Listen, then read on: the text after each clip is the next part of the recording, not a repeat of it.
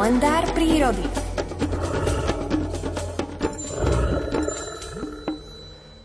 A Miroslav Saniga, náš prírodovedec, nám prezradí, či vtáky 1. apríla oslavujú nejaký ten deň žartov. Ako je to, pán Saniga? Dobré ráno. Dobré ráno. Mohli by aj deň žartov, lebo niekedy tie vtáky nám dokážu niečo aj vyviesť. Napríklad, že nám nejaký ďateľ e, rozďobe omietku čerstvo vloženého domu a zatepleného alebo že nám sikorka možno nejakú pumpu zapka, alebo si tam začína stavať hniezdo, ale to boli staršie časy, keď sme ešte mali tie pumpy, ktoré sa tak stláčali a išla voda vonku.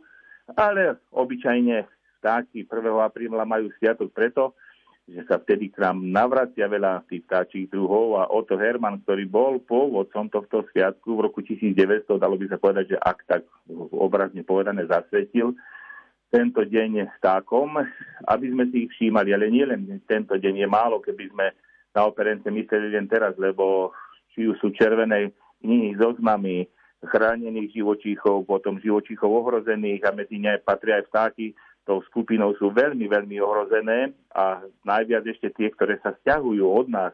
Lebo ak my budeme chrániť lastovičku, belorítku doma na tých stavbách, aby vyhniezdili a potom na tých migračných trasách, kadiaľ idú a na tom zimovisku, kde sú, keby sa už tie vtáky nechránili, tak sa nám sa môže vrácať oveľa menej vtákov. Takže vtáky, ktoré sú stiahové, si zaslúžia našu pozornosť vo všetkých tých destináciách a krajinách, ktorými migrujú.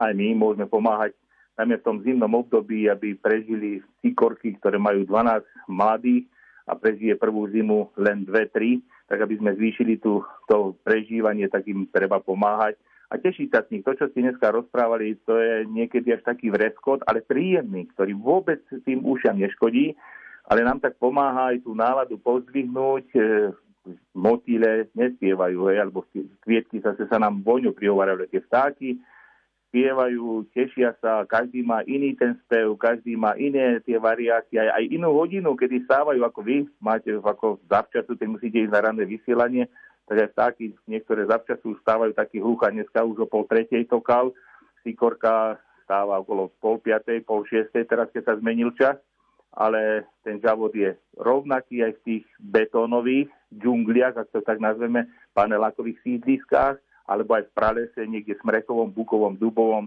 tak ja si vtáky veľmi vážim, že zostali aj takými spolupútnikmi, že išli za tým človekom aj do tých miest, do tých dedín a sprevádzajú nás. Aj to čvirikanie vrabcov patrí tomu takému lahodnému zobudzaniu alebo večernému zase potom usínaniu, keď aj my už sa ukladáme na ten spánok a vtáky tiež idú na noc odpočívať. A v noci nás zase potom môžu sovy, keď sme takí, že nespíme a vyjdeme niekde na priedomie trošička si odýchnuť alebo nadýchať sa čerstvého vzduchu, tak nás aj sovi môžu sprevádzať a potešiť a pozdvihnúť tú našu dušu stvoriteľovi. Teším sa, že ste povedali to slovo vreskot, pretože je, áno, ale to je, je vystihujúce, príjemný, áno. E, niekedy nás vreskot môže vyrušiť, ale ten vták, to je doslova vreskot, lebo tam je desiatky jedincov tých vtákov a 5-7 druhov a keď to začne spievať, tak tie decibely môžu byť veľmi vysoké, ale neškodia tak, ako keď počujete motorovú pilu alebo buldozer alebo zbíjačku. Dobre, tak to, v tom sme potom upokojení a spokojní na konci dnešného kalendára prírody a tešíme sa na ďalší opäť v pondelok. Do počutia. Do počutia, požehnaný deň. To bol Miroslav Sanigáno a po piesni s názvom Jarná od Anky Repkovej si pozrieme aj počasie s Petrom Jurčovičom. ospalých,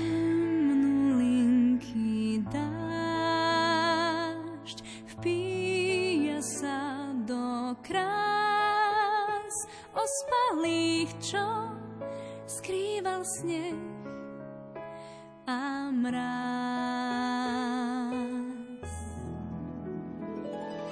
Klíči ožíva spiaca krajina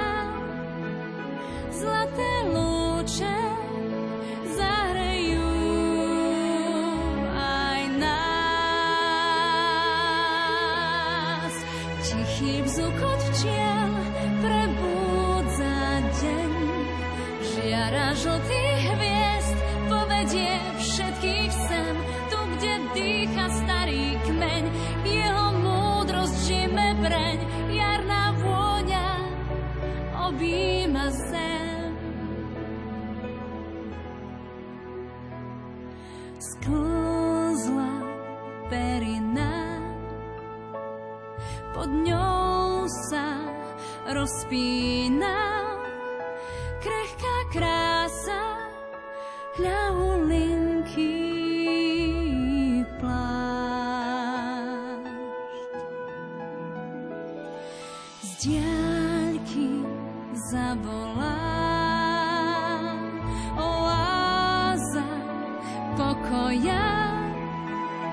Poď sa úsmevnú